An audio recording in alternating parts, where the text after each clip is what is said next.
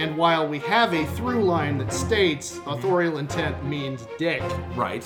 I don't want to have to have the same haircut you have, Dad. Sorry, forgive me. Harry motherfucking Tub. He'll be crawling to something else. Yeah, Yeah. yeah, you know. JK, and, Rowling. and she's Ah. Damn it. Ah.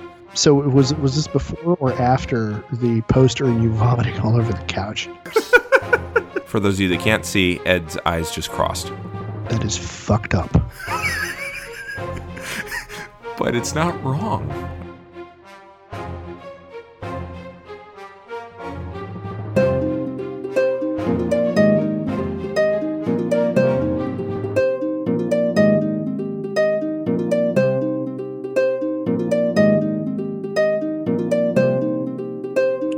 This is a geek history of time. Where we connect nerdery to the real world. My name is Ed Blaylock. I'm a world history and English teacher at the middle school level here in Northern California. And uh, my big personal news is uh, I am triumphantly back after uh, fighting off the plague fiends of Nurgle uh, last week. Uh, I don't know. Uh, yeah, no, I, I, I, I tested positive for COVID on Mother's Day. I'm going to date this a little bit, just you know, because it's it's relevant. Um, and uh, I I am recovered. I wound I had to spend five days isolated from my wife and my son, which sucked. Uh, but thanks to the miracle of modern vaccines, I only had to isolate for five days. Uh, and so um, I, I have been telling my students for the last two days uh, since I went back to work that uh, COVID actually took two of my senses. Uh, it normally takes away your sense of smell, and it and it took mine. And uh, in my case, it also took away my sense of humor. So sit down, follow my instructions, and I have no patience for any of your foolishness. And so uh, my my wife, after I told my wife that, she said, "Except that you're telling them a joke as you say that." It's not a funny one, so I yeah, think you're yeah. right. One, it's not a funny one, and and and I said to her, "Well, you know, see, when I tell you that, it's a joke. When I tell them that, It's an imperative. is it is it really a joke? No, I don't. I don't. I don't think so. So so that's me. Who are you, and what do you got going on? Well, I'm Damien Harmony. I am a Latin and drama and soon to be history teacher over here in Northern California. Uh, I kept your secret. I didn't uh, have your permission to say it to anybody. So, as far as everyone else knew, you were on assignment. Okay, Uh, yeah. I uh, in was varying on degrees. You were. I was uh, on assignment to my my pillow, Yes. trying trying to sleep it away. Yep. So, uh, but uh, what I heard from your story is that the vaccine didn't work because you got COVID. you fuck you no okay in in all in all seriousness because there are people who are going to take the story that way Yeah, but not our know, I- listeners. They not, not, our, actually- not our not our they listeners can think They- critically, they're they're actual yeah critical thinkers um except you. um, You know exactly. Yeah, that's right. You. you, know who you yes, are You know who you are. and you know what you did That's right. um but uh but yeah i i am 100% convinced that uh if i had not been fully vaccinated if i had not been uh boosted hmm um the miserable head cold that I had. And it really was genuinely the worst head cold I've had in in years. Memory. Yeah. Yeah. Um it, it was it was no walk in the park. I I did I I was miserable. Um but it would have been so much worse. So much worse uh Yeah, it could have without all of that. So yeah, could yeah, potentially. Yes. So So yeah, uh, but anyway, thank you Okay. for for you know uh, you know being the uh, foil keeping- to yeah, what is actually real. yeah. No problem.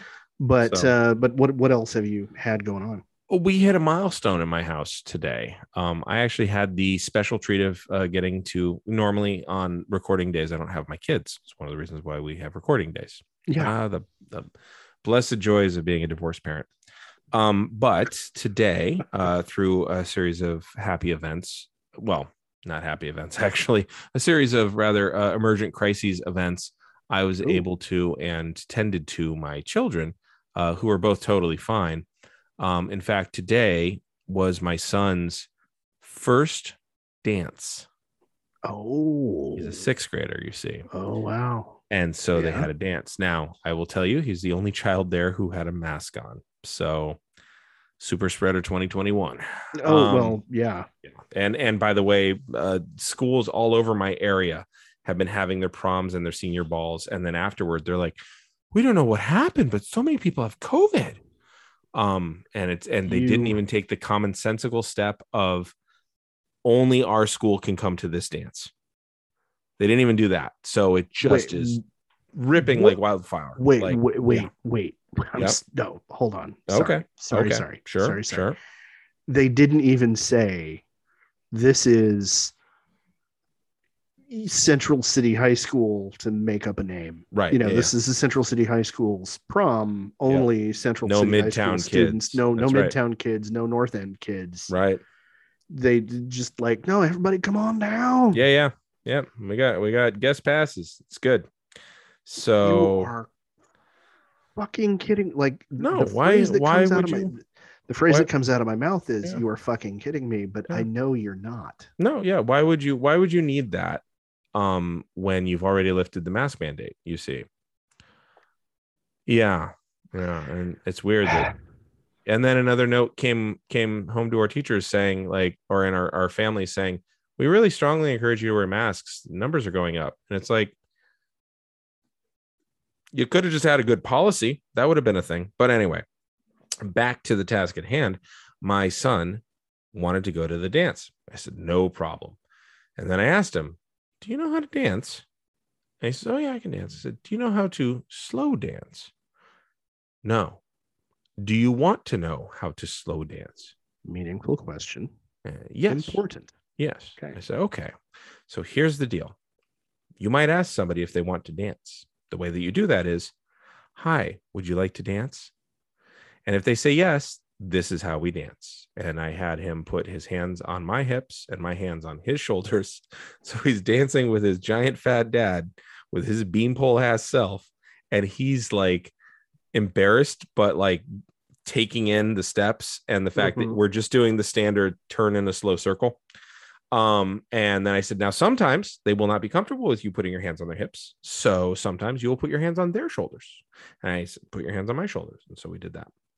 I said, now you might ask somebody if they want to dance, and they might say no. And you say, okay, thank you. Now, if somebody comes up to you and asks if you want to dance and you don't want to dance with them, you say, oh, no, thank you. I'm having a good time on my own right now. Okay. And you just stay polite. And if you get to slow dance with someone, this is how it's done. So I dropped him off. And uh, I I am a big believer of you know I love hugging my kids but like I asked him I'm like yo if you don't want to hug me you know before you go uh, before I go it's totally fine. Um he gave me a big ass hug right before I took off dropping him off at the dance.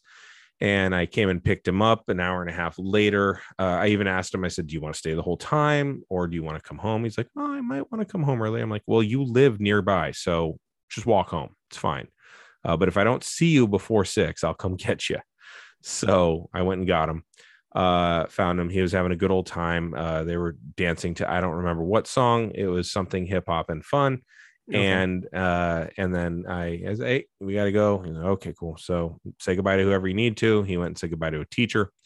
Uh, and then uh, he came back, but he gave me a big old hug before before he left. And I asked him like, "How'd you do?" And he's like, "I had such a good time by myself." And I was like, "Good for you." So my son 12 years old, has attended his first dance. On the way over, he asked me, Dad, do you remember your first dance? And I lied. I said, Yes, I do. Now I remember being around his age going to dances, but I don't remember Okay. the actual first one. Um, I said, Yes, I do. He's like, Were you nervous before? I said, Oh, absolutely, buddy. That's a normal thing.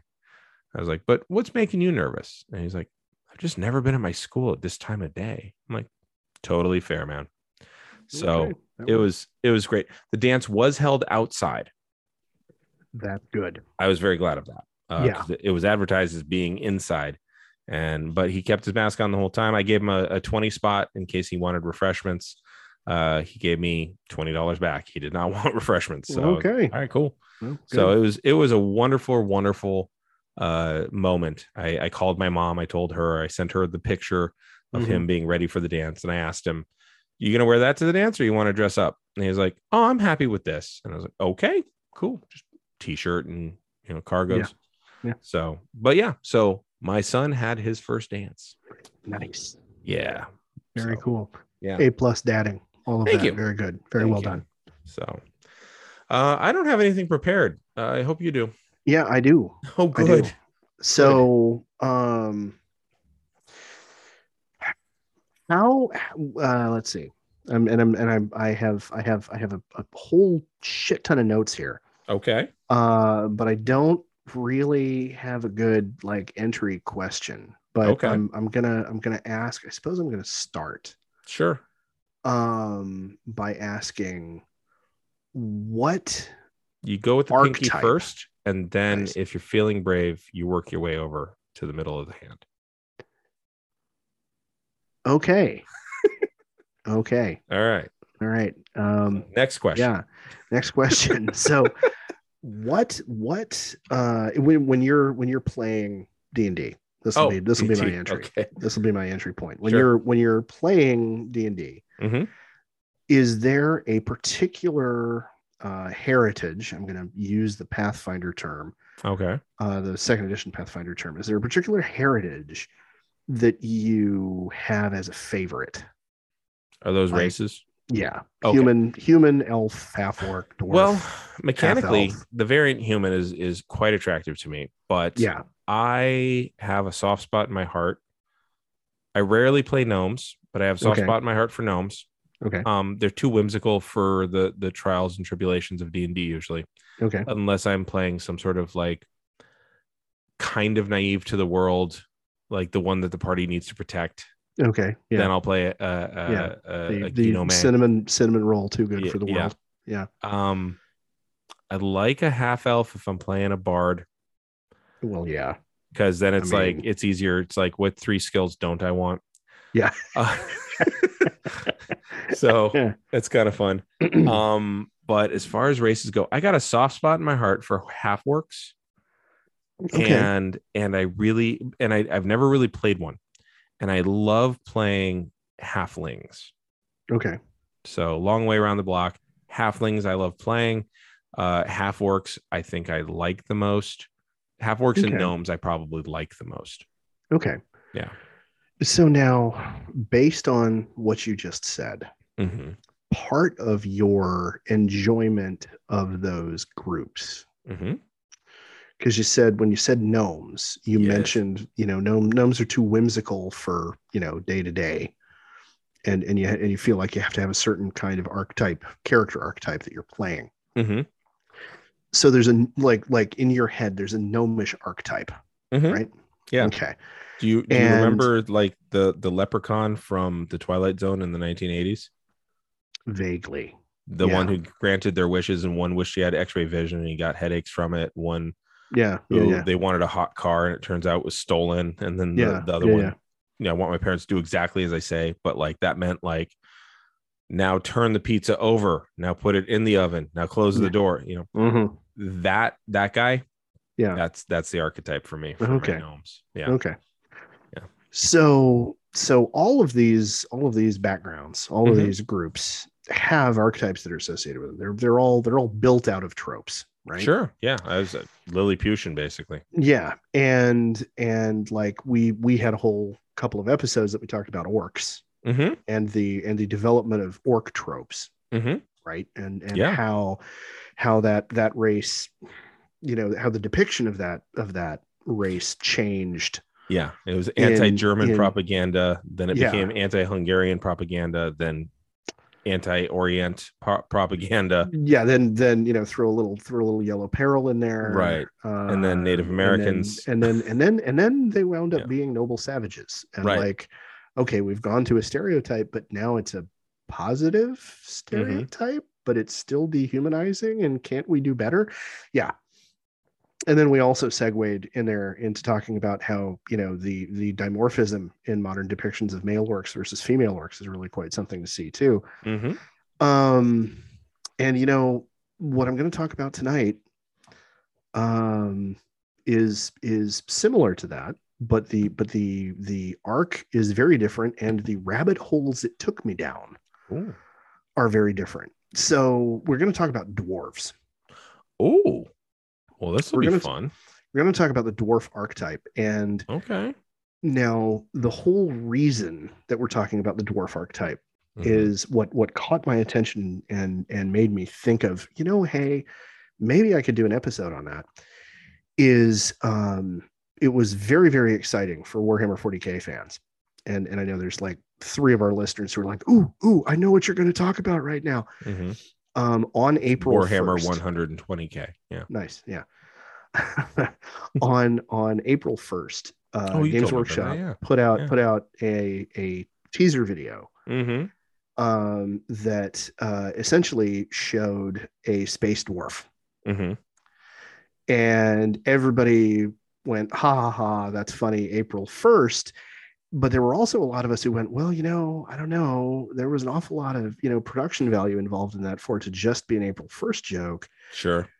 And I'll go into the details of the backstory of all this, but back at the very beginning of Warhammer 40k, there were space dwarfs. They were called squats. With squats. Squats. Okay. like squat people. yeah. Short Squats. squat. Got Yeah. it. It almost sounded like squads. So I Oh, just wanted yeah. to make sure. Okay. No, you could have. Squads. But I guess you squads could deploy squats. them in squads. Yeah, Right. you, you, Yeah. yeah. Um, and so and they had really um, thick cable like muscles in their legs. So squat Yes. quads. Yeah, actually, yeah, they they Yeah. did actually, but yeah. Yeah.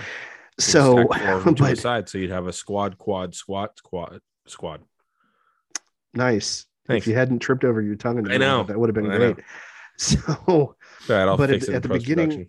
Yeah, there you go. At the Yeah. beginning of So you say I got caught doing squat, cod, squats, quads, squad, squads. squad, squad, squad, squad, squad. Oh, they fish uh, Yeah. off of like the the Isle of my of Wight. So they're squat, cod, squats, yeah, there you go. Scott, squad, squats, squads. Well, no, it's no. cods, Isle of Isle of. Wight isn't isn't Scotland. I'm that's sorry, the Isle of Lucy. I apologize. Okay, and oh, nicely done. So there was a semi-human, non-human race called squats at the beginning of the game, Mhm. and um, everybody liked them. Not a whole lot of people played them. hmm Like like they were they were like everything else in that generation of the game. Uh, they were over the top and funny. And, Sure. and there was you know and there was there was kind of you know over the top you know kind of dark humor involved in all of it Right. and then the game went into its third edition and they disappeared. And I'll and I'll go into the details of you know how how that all developed later on. So but then there were not squats. yeah, they were not squats. Hmm. And so they were kicked out. They didn't have squatters' rights. there you go. Yeah. And and they were gone for close to 30 years. Wow. and uh, anybody who was a fan of the game from way back on message boards and on facebook groups and all that kind of stuff Sure. we would joke anytime anybody like mentioned squats somebody would put up uh, idris elba from uh, uh, All oh, the damn it. movies that he's been The- in. well the giant the, the giant robot film that i'm t- pacific rim Oh, okay. uh, he he has that moment where you know you, you have the, this, this shot of him from below and he says reset the clock Hmm. and and we would make jokes about okay everybody you know re- reset the clock Right, right. We've every gone time this you many mention it- days without a squat joke. Well one it was we've gone this many no- days yeah. yeah. now it's zero days without a squat joke also the joke was every time you mention them they're going to go Oh. back to day zero and it's going to be however long it's going to be before they bring them back Right. so just don't talk about them don't say anything about them and maybe Right. they'll come back Because then you'll spot the squats. yes Yeah. and so then on april 1st we get this teaser video hmm and everybody's like, "Oh, haha, yeah, right, whatever." And Right. some of us are like, "I don't know, there was a lot of production value in that." Sure. And then on April second, they literally had the headline, "April first, what's that?" Nice. and and showed and showed a model, and like the Warhammer 40k online Okay. community collectively lost its fucking mind. yeah, because it was a whole squat plot. Yeah, Yeah. yeah yeah so and and you know we we talked about it shortly after that happened Mhm. and i was like you know um i kind of wonder you know what what what can i tie this to in our current moment you know in history what is it about what's going on right now that that is influencing the decision to bring them back you know what is it what are they tugging on you know what what are they related Right. to Yeah, like yeah. how does that work Paris Hilton's activism. clearly Squat, that's hot. nice nice um but uh oddly i'm not even mad about that one i don't know i i should be like i know that i should be filled with a righteous anger but i i can't be Let it run out of you like snot. there you go Yeah. um and so what what i wound up drifting around to from that kind of initial idea As though you were on a yacht. as though i were on a yacht uh was the actual idea of the dwarf archetype itself Okay. And the development of it and and kind of how we got to where we are with hmm the leagues of Votann which is the name that they're now giving this race in the newest edition of the game and so um before i go any further i want to Mhm. say a very very big thank you uh to friend of the show tessa Mm. because um she looked over my notes and was uh, kind of a sensitivity not kind of she was a sensitivity reader for me Mm. because um, anytime we're talking about non-human races in speculative fiction of any kind um, we we as people we as human primates have this Mhm. habit of um, applying applying tropes to other groups of people and having stereotypes about other groups of people that wind up then being ported into our depictions of non-human races in science fiction and fantasy fiction. In othering humans, you then kind of associate othered races with human. Yeah, Groups, with different human groups. Yeah. Yes. Okay. Um, and you know, in the same way that uh, Tolkien's images of his first orcs were heavily related to cartoonish depictions of Austro-Hungarian soldiers during World War One, Right.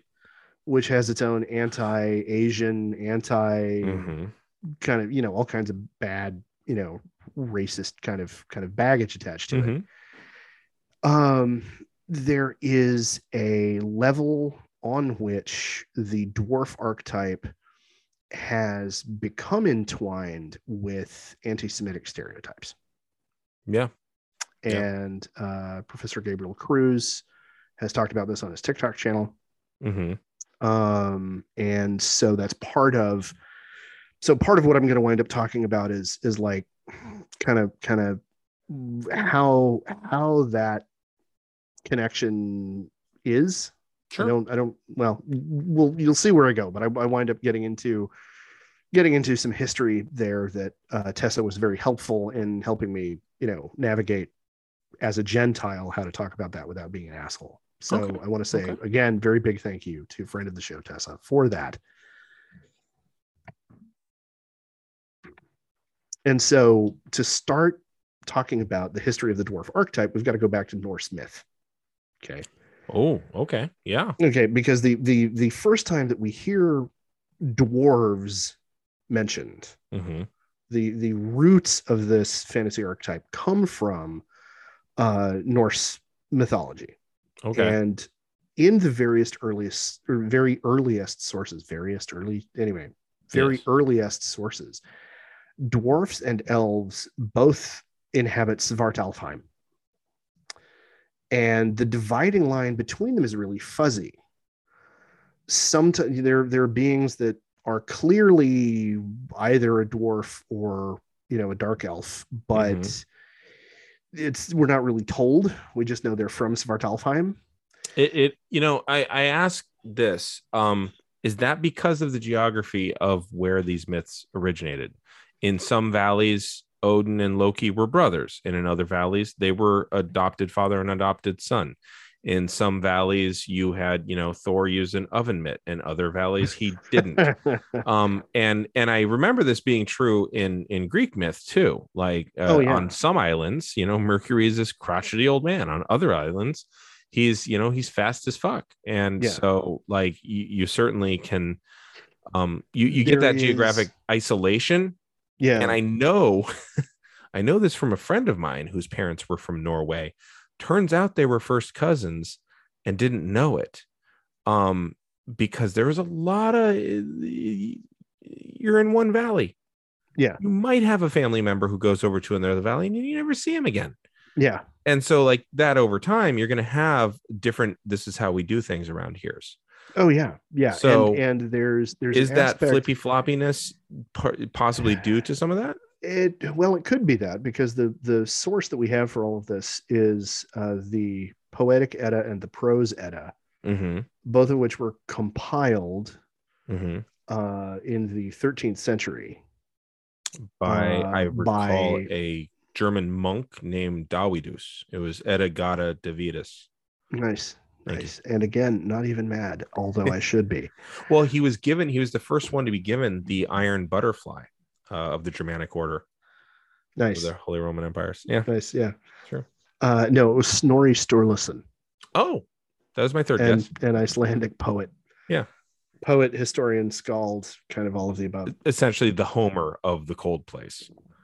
Uh, kind of, Yeah. kind of. like a lot of Um, shit gets attributed to Snorri, if I recall correctly. Like, Well, like the- after the, Edda, like uh, people are like, oh, and this was clearly influenced by Snorri doing blah blah blah. Oh yeah, yeah, Yeah. and and and um, yeah, and and there's there's this weird thing about both of the Eddas, where a significant portion of it is a compilation of clearly much older myths Mhm. that were coming from an oral tradition, and then there's parts of it that like he wants to be a historian. And so he's talking about the earliest kings of, you know, Denmark and Norway and everything. And and Is he being an historian or is he being a chronicler? Because I see a lot of people do a lot of chronicling in addition to writing their poems. That's a good point. Chronicler would probably be a better, probably be Yeah. a better, better title. Which there was money in chronicling too, because hey, write down my family's lineage. oh yeah, Yeah. and and a lot of the stuff is uh, clearly exaggerated in a you know Legend of Roland or Right. you know Legends of Charlemagne later on kind of stuff. You know, Sure, sure. um, and we're pretty sure that several of the people he talks about are at least semi mythical.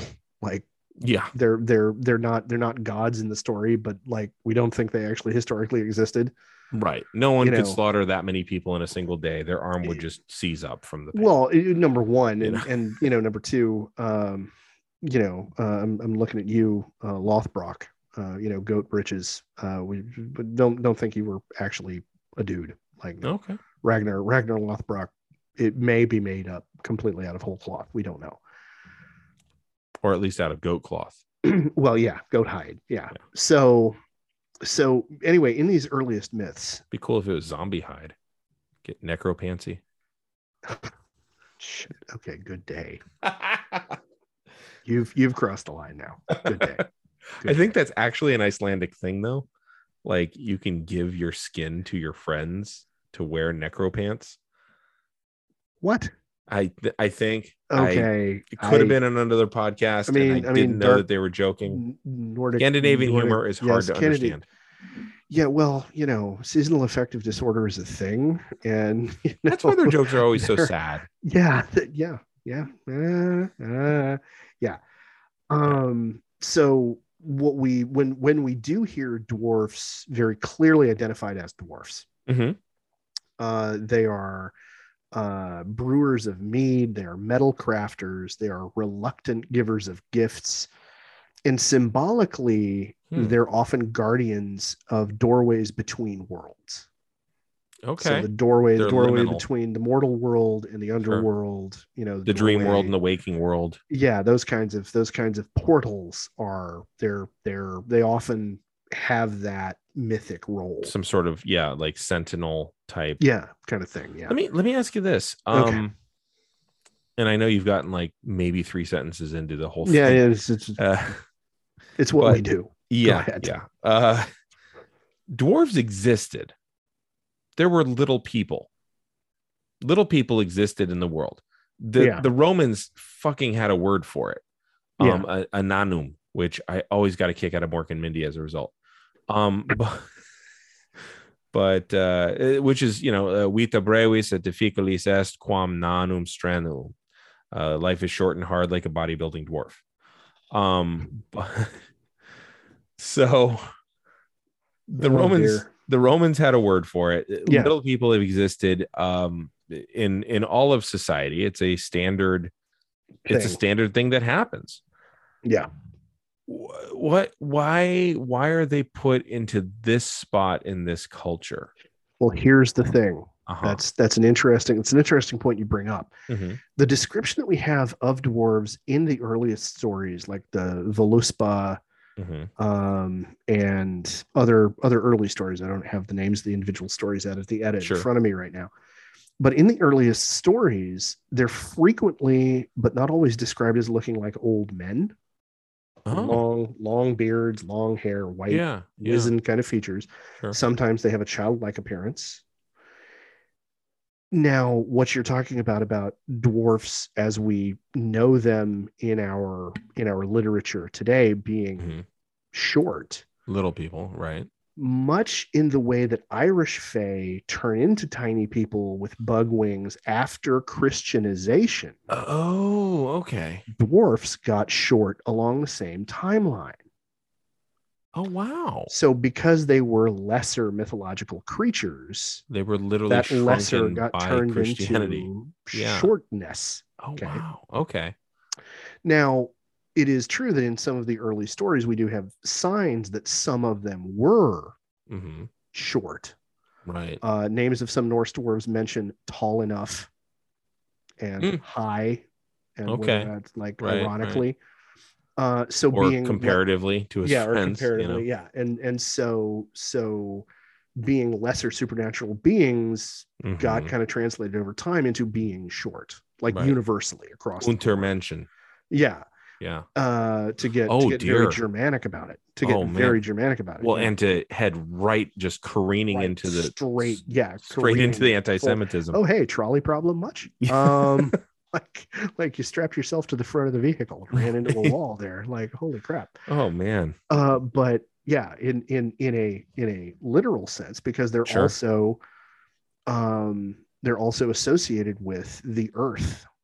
They are consistently cave dwellers. down to earth, yeah. underground. Uh, they're frequently described as being lustful after goddesses. One of them tries to coerce Thor's daughter into marriage.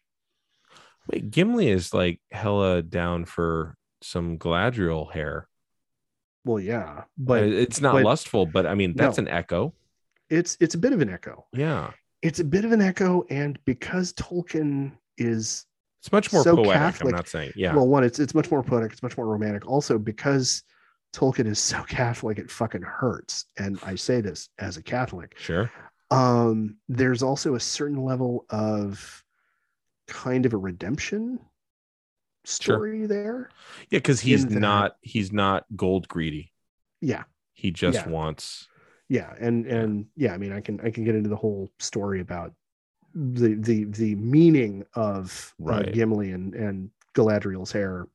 And, Right, and right, the context of of Middle Earth history, but it's in the that's not why episode. we're here. fine. Yeah. Um, so, uh, although there are mentions of daughters of dwarfs, hmm uh, like some of the legends involve a hero trying to marry the daughter of a dwarf. Okay. Actual female beings are never described as dwarfs in the Eddas. It was this girl was the dwarf's daughter. And the Edda's mentioned a lot of women. So Yeah. yeah. So they're Okay. also consistently covetous, greedy, associated with gold, and because they're associated with gold, they're associated with greed for it. Uh, they're very jealous of their treasures. Is that is the the fact that they live underground tied to the gold as well? Because I mean you're mining Yeah. for okay. So Yeah. that's that's kind of de rigueur. Yeah. Nice. Nice. And and I'm so far away from even talking about the Duergar yet. But yes. um and so now these these themes start out in in norse myth and um dwarves are specifically described in the voluspa as arising at the beginning of the world when the the the titan ymir died uh, dwarves e- uh, emerged as initially being the maggots that were chewing upon his corpse and tunneling through it, creating cave networks and thus being miners. Sure. Uh, the prose Edda has a different story, getting back to what you talk about. Okay, well, you know, over in this valley, they say this, over in this valley, they say this other thing. hmm But in both cases, dwarfs are mentioned as being there at the beginning of the world. Okay. Whereas in Norse myth, humanity came along later. Right. Um, and mortal men are all descended from Heimdall. And, you know, go Heimdall. Hey. Yeah. Get some. But, you know, um, hold on a sec. Sure. So di- were the humans the ones that came from uh we didn't come from the the fingernails, right? That's that's No. a different okay. That's that's a different thing. Yeah. Yeah. Uh, actually, I Those the want to say the some shit, fingernails. right? No, the fingernails were the prose Edda talking about dwarves. Oh, okay. So I was okay. I think yeah, you were kind of you, you were you were in the you were in the right ballpark with that. Right. So so these these ideas are are what we get. This this is basically the archetype as it sits when we're just looking at Norse myth. Mhm. Now the Norse myth uh, descended over time into Germanic legend. And in Germanic lore later on, dwarfs come to play a particularly important role in the Nibelungenlied. The what? uh, the the tale of the treasure of the Nibelungs, Nibelungenlied, Okay. um, which is part of the inspiration for the Ring Cycle by Wagner.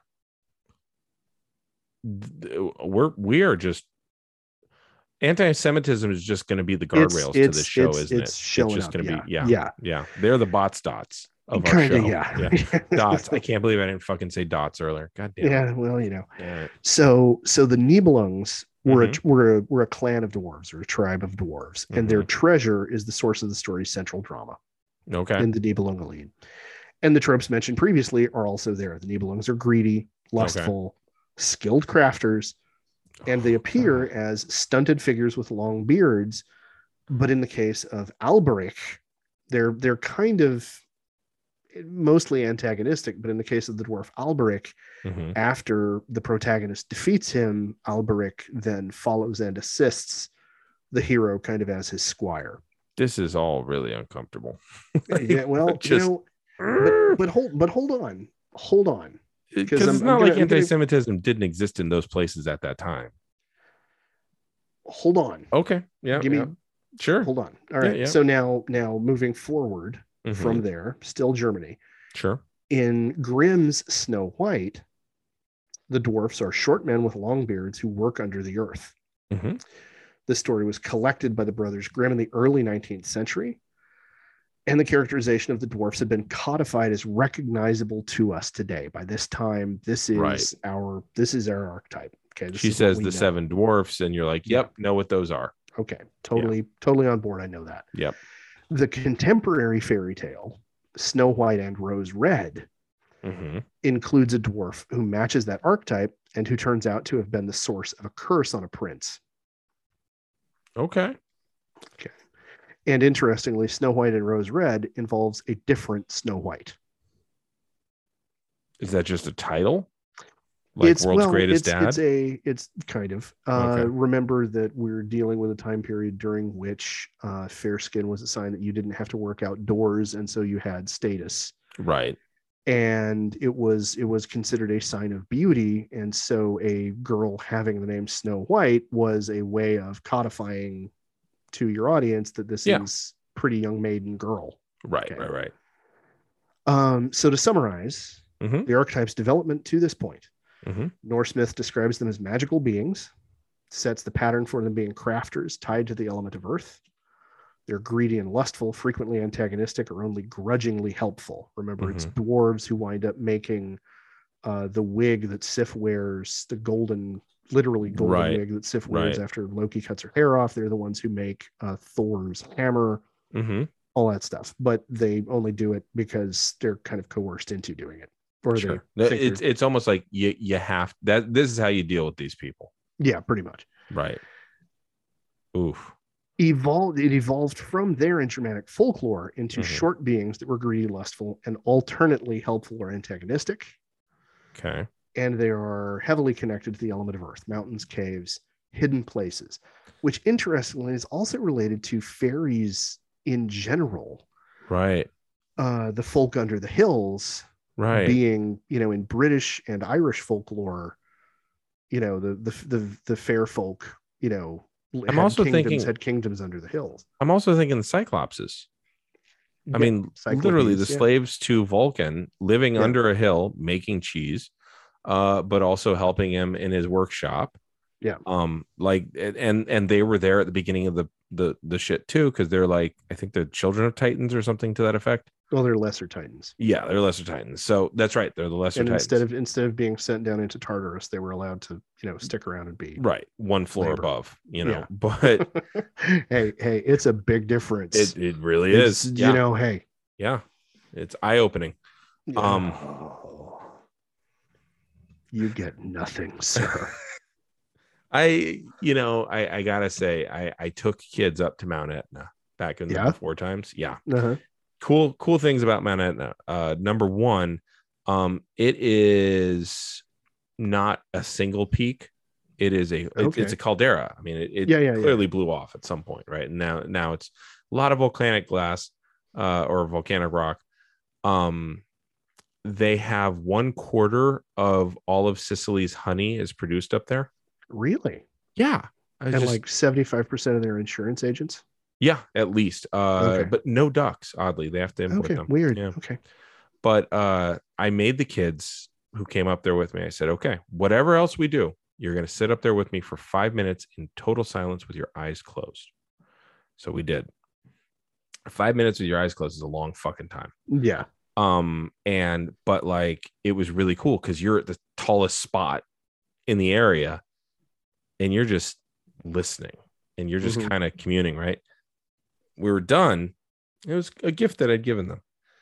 We are done. I was like all right how was that? And they're like wow. I'm like you know the best part? They're like what? I'm like you saw things the same way polyphemus saw things. You are such a dick. You are so bad. And we were there with a bunch of kids from Connecticut, and my kids are like, "God damn it, Harmony! if if there was a peak, we would throw you off it." Like, just oh, it's so good, so good. Uh, Yeah. so uh, yeah, uh, but anyway, Cyclopses Yeah, also seem to. So there seems to be a a stratus of of um mythological. I don't know, uh, uh, working working classness or something where that that is occupied the by proletariat of the mythological classes. Yeah there seems to, right right? They've either fallen to the proletariat or they are the proletariat and always have been the proletariat but and they're grumpy as fuck but well because why wouldn't you be? Sure sure. Like you know, Um, come on. yeah but like it seems to be like they exist. There's a there is a a working unterclass um yeah in a lot I- of I think- mythology well I, this this is one of the ways in which joseph campbell was not full of shit. Hmm like if you try to take campbell's idea of the monomyth and apply it too literally to non-western cultures right. you get some wonky shit. Like like modern scholarship has come around to understanding that okay yeah he's kind of right but not not he's like occidentally correct yeah, Yeah. yeah nice yeah Yeah. um you know but but i do think i do think there is something to the idea hmm that on some jungian subconscious kind of level yeah um there There's are these archetype here. themes there there are these themes there is a it is a genuine archetype hmm um and whether it's dwarfs or cyclopes or uh certain kinds of fairies from right you know celtic folklore right the elves that make the shoes kind of shit yeah you know Yeah. um it's it's a it's a kind of set of set of tropes or set of traits that that Mhm. gravitate together yeah and so yeah i think i think there is something something to that and and now Mhm. in the development of this trope we now or this archetype we now need to you know talk about uh johnny johnny ronald rule tolkien oh i thought you meant the the guy that uh debbie um shot up her entire school um Oh. for yeah no because the homecoming queen's got a gun. Yeah. Yeah. Nice. Nice. She did it for No. Johnny. She did it for Johnny. Like, who's Johnny? Who's Yeah, Johnny? one Johnny. Who the hell is Johnny? Yeah. I don't think that Um, song aged well since we've had so many school really, shootings now. Really Like, didn't. It really, really didn't. it's a shame. um, it it it it kind of is. So Tolkien Mhm. wrote The Hobbit in the 1930s. He published it first in 1937. Mhm. And to kind of take a quick look at kind of what was going on in the world at the time, we're talking about the interwar period. Mhm. Uh, so we have the dissolution of the Russian and Ottoman empires. Depends on who you are. I mean, the Chinese would be like, there's no interwar here, man. interwar, inter what It's been going on for four years. Inter the fuck what? Yeah. You know, um, but yeah, yes, but yes. yeah, It's in European for- interwar period. yeah. For for Tolkien, it was Mhm. the interwar period. Yeah. Um, and so we have the dissolution of the Russian and Ottoman empires as a result of World War One. There is huge social upheaval. Mhm. Um, There's a whole lot of concern attached to the restiveness of the working class because of the Russian Revolution. Uh, we see lots of unionization efforts. We see socialist and communist political movements gaining traction in the UK and Commonwealth countries, Yep. in in the United States, even you know, and They're kind of on the wane at this point, but they are well by still the very by the. 30s yeah, Yeah. by the 30s yeah but Yeah. But they're still loud. to- yeah Yeah. and the russian revolution had established leninism in the ussr Mhm. uh, after the russian civil war from 1917 to 1921 Right. Mandatory palestine was established in 1920 under british control. Hmm and there were nascent nationalist movements amongst both arabs and jews in that region. There was a very significant uh, Arab revolt in mandatory Palestine in 1936. hmm Um, Oh, shit, the, the Spanish Civil War is going on, yeah, where like true. leftists from all over the world are like, Are no, to try to stop Franco. Uh, yeah, Yeah. try to stop Franco. yeah, Um, Edward III abdicated in 1936 to marry Wallis Simpson. oh yeah, Did- didn't they go like super like pro Nazi? Eventually, yeah. Yeah, yeah, Yeah. Um, and she has retained a reputation that she had at the time as being a gold digging social climber. yes, And, you know, it's very tempting from an American point of view to look at that and be like, well, you know, they were just pissed because she was an American and they have all their, you know, British noses in the air about, you know, social class and all that shit. well, and they But, lost like- a king to her. Yeah, well, and they lost a king to her. But then um, if you actually read correspondence and like the the the accounts of people who knew the two of them, Right. sometimes the reputation is earned. Yes. Yeah. Like, it was clearly a calculated effort on her part, oh yeah. or And- at least she was like, she was very conscious of it. Like Mhm. it was not just uh, but we're in love and I don't care what. It's like I'm gonna I'm gonna get this bag and I'm gonna get this bag and I'm gonna get this bag. Yeah. oh yeah. Uh, the Great Depression Mhm. left Britain relatively unscathed. because they were already were- fucked from the war. Yeah, because they were already pretty pretty badly hit. Yeah. But but reading up on this, uh, Mhm. the the TLDR version is there were pockets of serious and long term unemployment Mhm. within the UK, but the standard of living in the UK overall actually improved because because prices went down Nice, good for them. and and they they tightened up um, and and workers got wage protections and and there was some backing and forthing on that, but the Mhm. the standard of living in general actually went up. Good for England. I mean, uh, Yeah. they they had been on the bottom of the world for so long up until that point. Yeah, Like, I know. they They've just- just been just been so downtrodden. Yeah. I mean, they Yeah. just went from country to country to country trying to find some sort of help. and, And, you know, and all they found were monuments that they brought back. You know, they they just you know it's and it's not like the world storage locker. Yeah, I mean, it's not like how they rough brought back- that have been. They didn't bring back commemorative plates. Those are guaranteed to go up in value. But these these things, Oh, I mean- oh, deep cut, deep Yeah, cut reference there. I like that. thank you. Yeah, So I mean, you know, they, they, they who's going to buy an obelisk now? I mean, yeah. that I mean, was come on. Yeah, that was no. the NFT of Yeah. of England. You know, okay.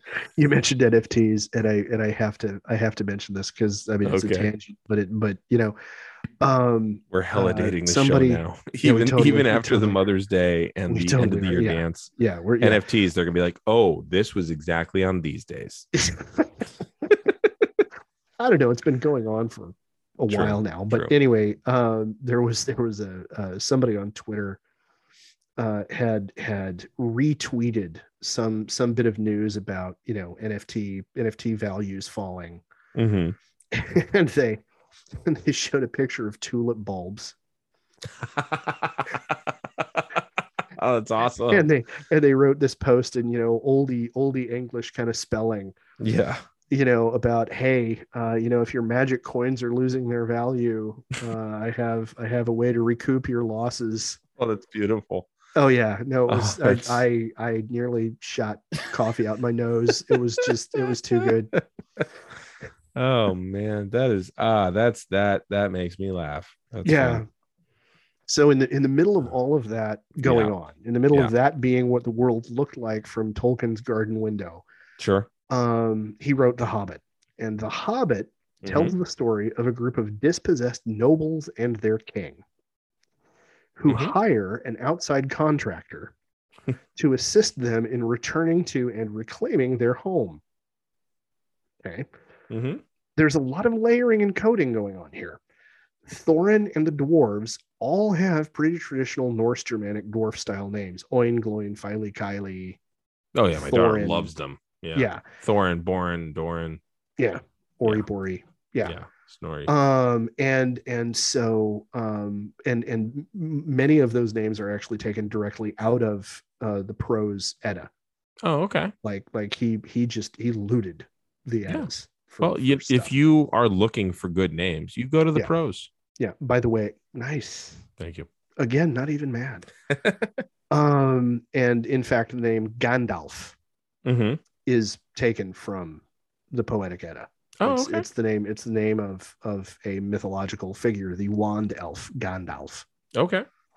so um so their their names and you know a, a lot of the yeah names and, and and some of the like surface traits that, that we have associated with them are, are taken straight from norse uh, mythology and, and the norse folklore.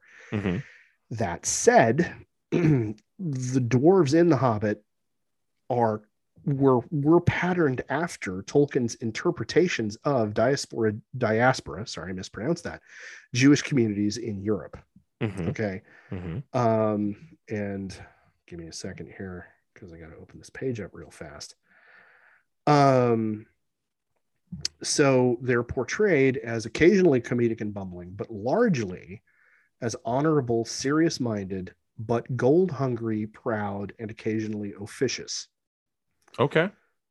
um, to to quote from Wikipedia, Tolkien was now influenced by his own selective reading of medieval texts regarding the Jewish people and their history.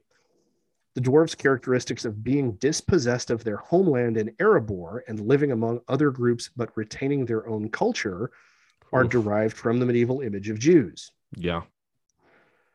Whilst, according to the Tolkien scholar John D. Rateliff, their warlike nature stems from accounts in the Hebrew Bible.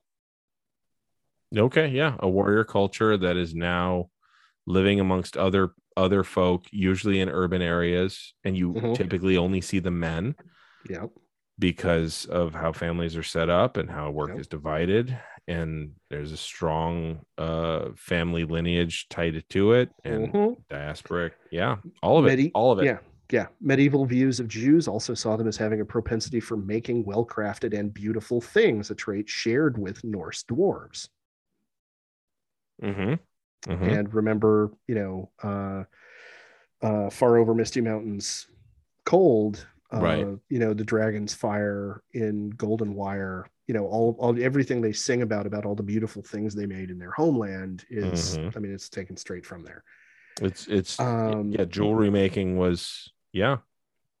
uh, the dwarf calendar invented for the Hobbit reflects the Jewish calendar's Rosh Hashanah or the New Year beginning in late autumn. Remember Oh, wow. when the Yeah. thrush knocks on the last day? Mm-hmm. That's that's the last day of the dwarfish year. Wow. It's in late fall. Okay. Right. um, that they no, this is interesting that they took Bilbo out of his complacent existence has been seen as a metaphor for the impoverishment of Western society without Jews. So his here's here's the thing.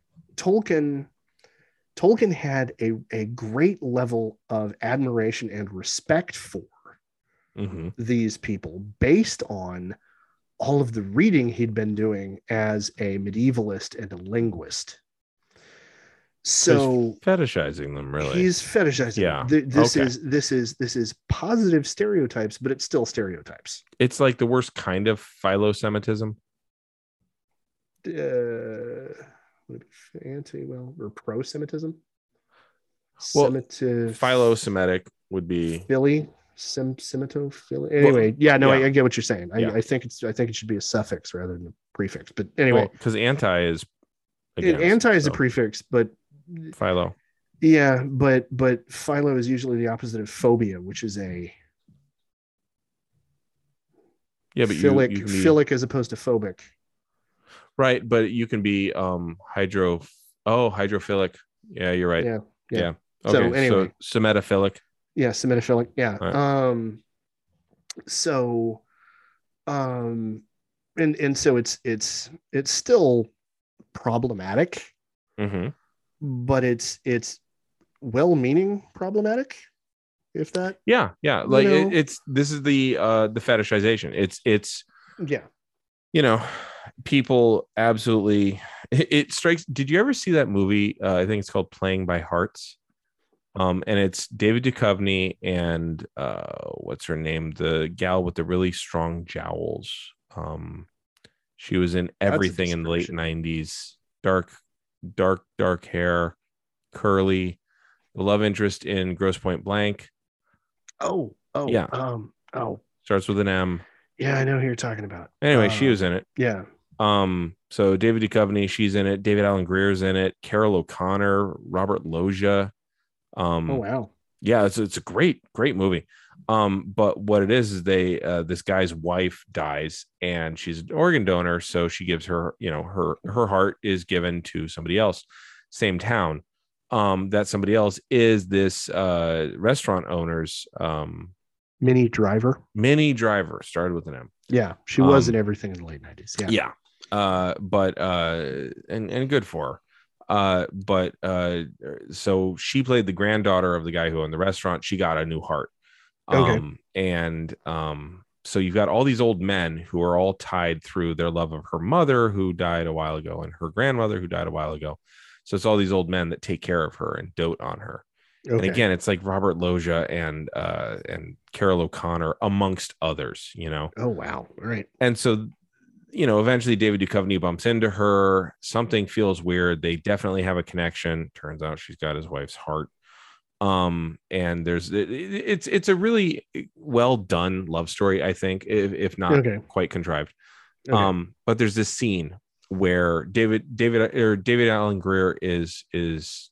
david Duchovny's best friend in the in the movie Okay. he, he- he's black and all these old men start talking to him about sammy davis jr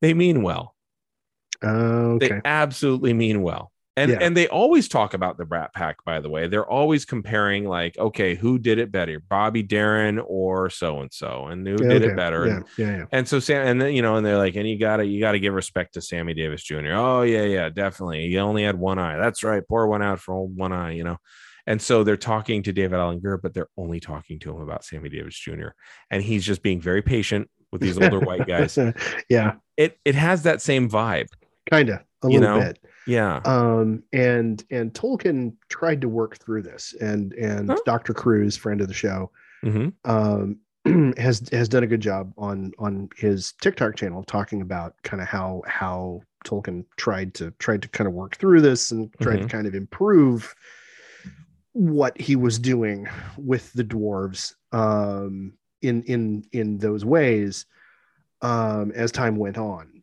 Uh-huh. um but as a as a language nerd myself uh one of the things that that i i am still find fascinating and cool is that uh he built the dwarvish language Khuzdul to be a semitic language. It's influenced by hebrew phonology. I was just gonna say with Khuzdul, you have the KSD uh triple Yeah. consonant. yeah Khazad Yeah. is dwarves Khuzdul is the language Okay. Yeah. uh kuzdun like there are there are different Right. variations on it and anything that is dwarf is kazada right. I mean, that, know that's just just a like in arabic Semitic language. yeah, Yeah. just just like in arabic and hebrew that's, Right. that's how that works right. Right. Yeah. SLM is some sort of peace. yeah Yeah. yeah and so there are there are all of these parallels Nice. of of all of these Jewish tropes or or anti-Semitic tropes that that show up in in how the dwarves are constructed in Middle Earth. And again, hmm um, you know, he he he means well. In in my notes, I I just have sigh. Oh, John. Oh, Johnny, my dude. You know, um, and I I I think it it um he he deserves for it to be pointed out kind of at the same time that we're talking about this um that he had very pointed things to say hmm uh after the hobbit got published uh, about the anti-jewish policies of the national socialist party. Um i'm sure a number of our listeners are already familiar with this story but uh his his book was going to be translated into german and published in germany. Hmm and he received a request from the German publishing company uh, that uh, because of German law, since the book was going to be, they wanted to publish the book in Germany according to National Socialist law at the time, uh, his uh, pedigree as an Aryan uh, needed to be proven.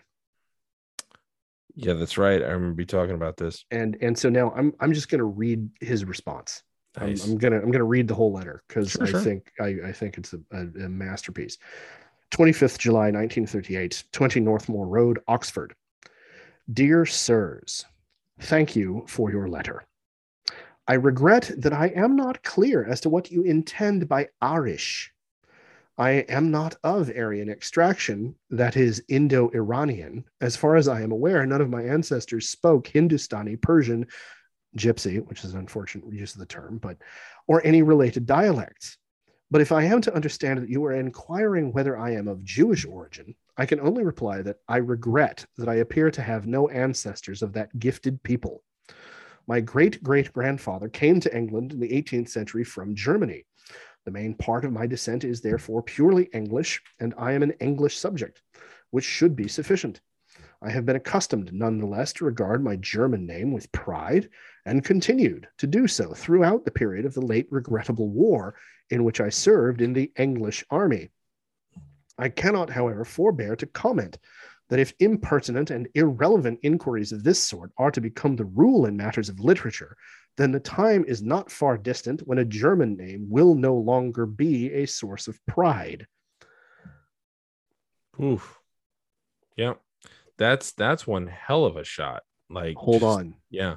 Hold on. Okay. Your enquiry is doubtless made in order to comply with the laws of your own country, but that this should be held to apply to the subjects of another state would be improper, even if it had, as it has not, any bearing whatsoever on the merits of my work or its sustainability for publication, of which you appear to have satisfied yourselves without reference to my Abstammung. I trust you will find this reply satisfactory and remain yours faithfully, J.R.R. Tolkien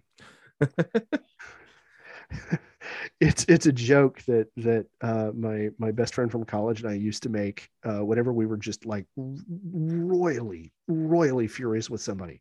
Mhm. We'd we'd you know riff to each other about the the the letter we wanted to write or the email we wanted to write. You know, just like you shit stained son of a bitch, squirrel sucking motherfucker, blah blah blah blah. Right. Yours in Christ. You know.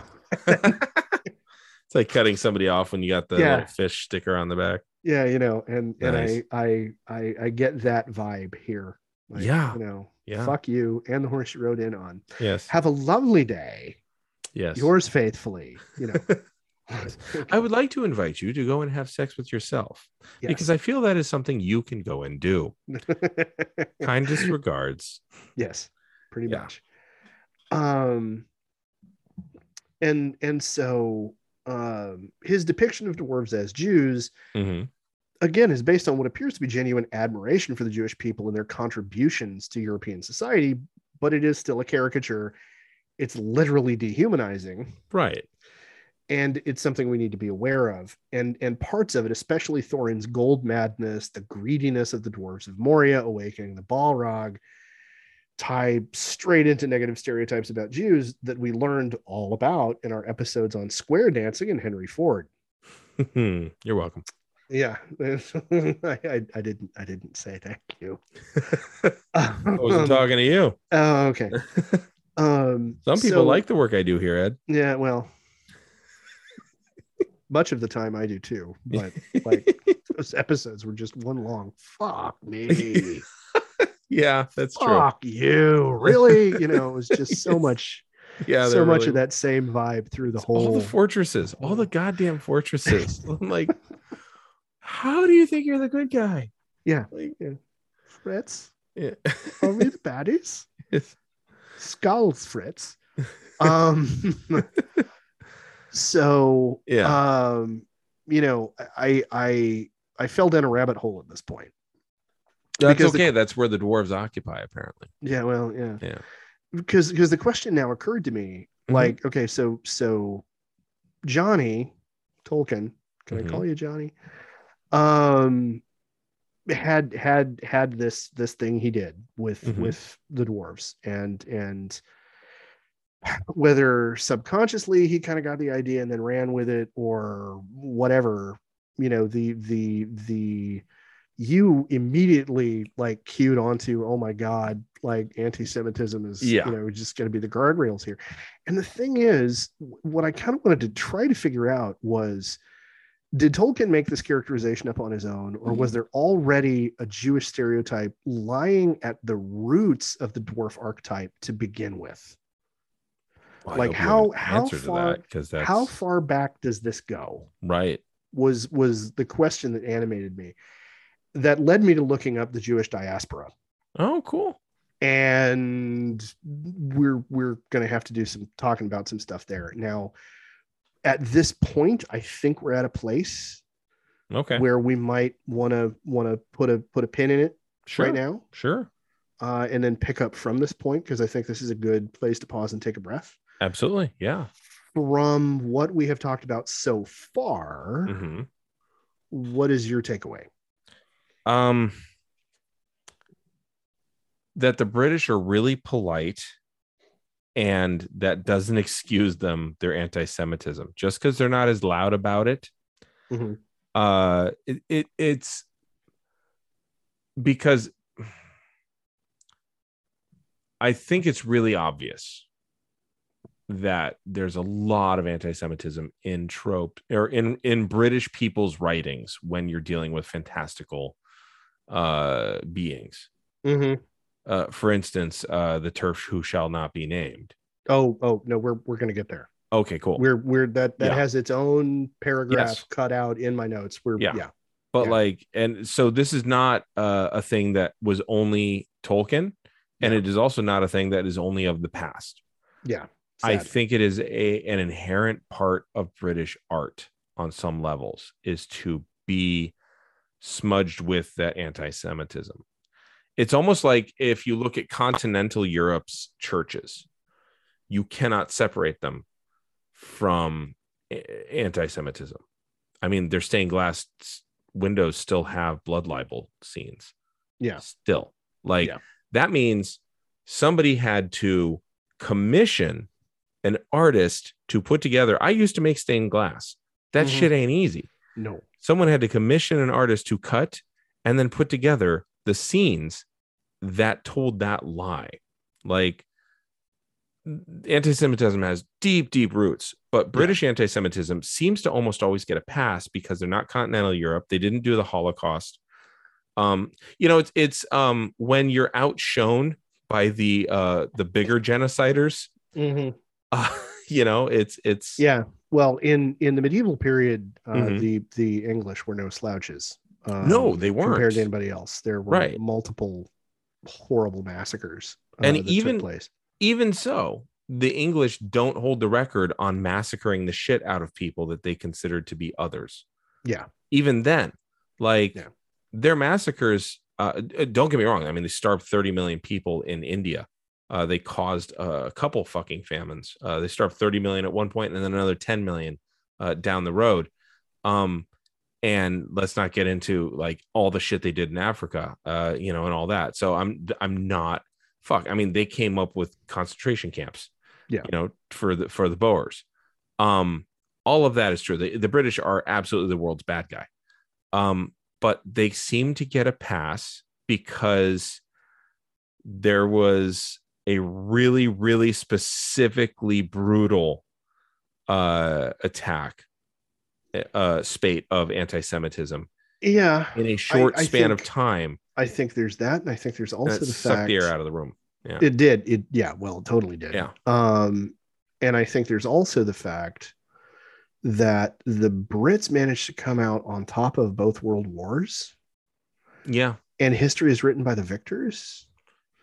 And that allows for a certain amount of painting the other guy, hmm As more brutal. painting, yeah, painting things in such a way that the the other guy is worse hmm than he might be other. I mean, in World War II, it's hard to hard to make that argument, but you, you Right, know, but right. but it's also uh, easy for you as the victor to you know take the Vaseline and smear it over the over the lens when you're Yeah. looking at your own side of the picture. Well, and I think the British know. are especially good at that culturally. Oh, yes, yes, yes. Yeah. That's over here though. Now Yeah. let's talk. And it's like the British East Indies company. Can we talk about, you know, no, no, no, no. We've got this other thing we need to talk Oh about yeah. now. Well, and and You know. and uh, and there's also then the fact that they were the 800 pound gorilla yes. around the world for multiple centuries. And Yeah. so that means an awful lot of the history that we read now went through English, literally English, not just into the English language, but Right, men right. from the UK, uh, you know, went through the hands of English historians to be translated from the ancient world Yep. into into modern English. It went through, you know, uh, all of the interpretation of uh, the monuments from other civilizations in all of the places that they conquered. Mm-hmm. All of that was written by English archaeologists and you know, or I should say British, because the Scots Yeah. and the Welsh were part of it. And from that perspective. You know, and yeah, and and and Absolutely. so that is an awful lot of wallpaper to slap up on the walls And also, for other people to then have to tear down in order to Yeah. get a clearer picture of what's going on. well, and also, um, all of that is true. And the British absolutely would still be the world's worst villains were it not for that really concentrated 12 years in the 1940s. Yes. you know so like they Yeah. just like they got edged out by Got edged out in the fourth quarter. right and it's like but and and in such a way that like mm, how to put this uh the the guy who has the record for assists in a game um is Scott Skiles I believe he's got Okay. 30 assists in a game now that may have been broken since I don't I don't think it has though Okay. Um, nobody remembers him because he was on the same team as Shaquille O'Neal. You know what I mean? Yeah. Like, so I mean, the British, uh, like you said, are no slouches. Um, and so British art is 100% going to reflect and um, I'm gonna say promote because all art is propaganda. Um, but it's going to 100% reflect that worldview, whether it means to or not. And as we have proven time and again, authorial intent does not mean anything. uh, yeah right especially when it comes to tolkien like he's the Yeah. codifier of that Yeah. um so it's it's it's in it's in the it's in the water it's Yeah. you know it's it's Yeah. why whiskey tastes different in kentucky than anywhere else because there's lime in the water you know Yeah. it's it's the same kind of thing here the anti-semitism is part of british culture and the only reason it's not more painfully obvious is because you had hitler uh just a Yeah. time zone away so so that's that's that's my takeaway Okay. um, yeah that that's a fair one. So uh you reading anything Uh, well, I've been doing an awful lot of reading about uh, uh, population migrations and uh, haplogroups and uh, oh give genetic us genetic stuff. give us a couple books then man because you Uh, also well, read the I mean, it's, it's all and- been it's yeah. Well, Yeah. actually, I what what I will recommend to everybody Mhm. uh, is uh, find a good translation of the Poetic Edda. okay Um, now it has sadly um, gotten a bad rap uh, lately because uh, people have uh, appropriated it uh, Right. and have appropriated, you know, Norse mythology and, and that and that culture uh, in order to try to promote a uh, in, in order to promote fascism. I'm, I'm not even going to try to be, you know, roundabout about it. Uh, but in but in point of practical fact, um, the the Norse and the Vikings, in particular, amongst the Norse, were uh, xenophilic rather than xenophobic, Right. um, and um, in in some ways uh, were a far more progressive culture than the fascists who want to appropriate them would would like to have you understand. Um, so I'm I'm going to recommend uh, the I'm going to I'm going to recommend the Poetic Edda. Uh, Okay. The prose Edda gets gets it's it, it was actually compiled as a textbook. Um, Uh, so so and it you have a reads like special one. kind of person for that. Yeah, it, it reads like one. So I'm going to recommend the the find a find a good translation of the prose Edda or Poetic Edda. rather Poetic Edda. and okay. uh, and give it give it a read um, because the stories are very powerful and very primal hmm and it was written literally written down uh, in a time when uh, Snorri Sturluson basically saw the ending of the pagan way of life It was getting because ruined. Christianity Christianity had arrived in Iceland, and I just clued in on on what you said a moment ago. You get nothing, so.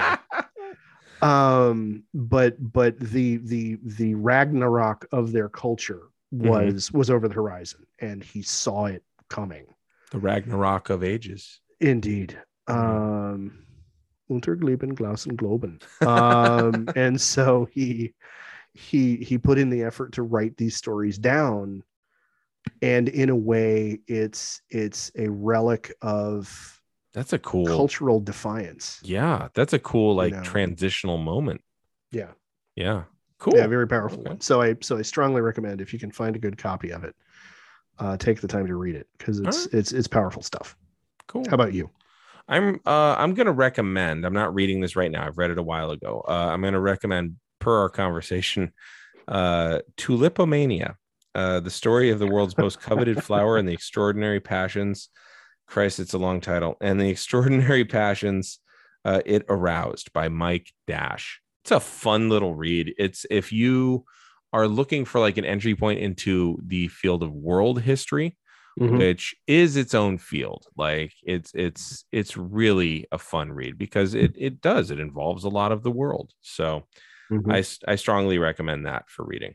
So, All right. Cool, yeah. cool. Uh, where can people find you, uh, follow you, or uh, come see you?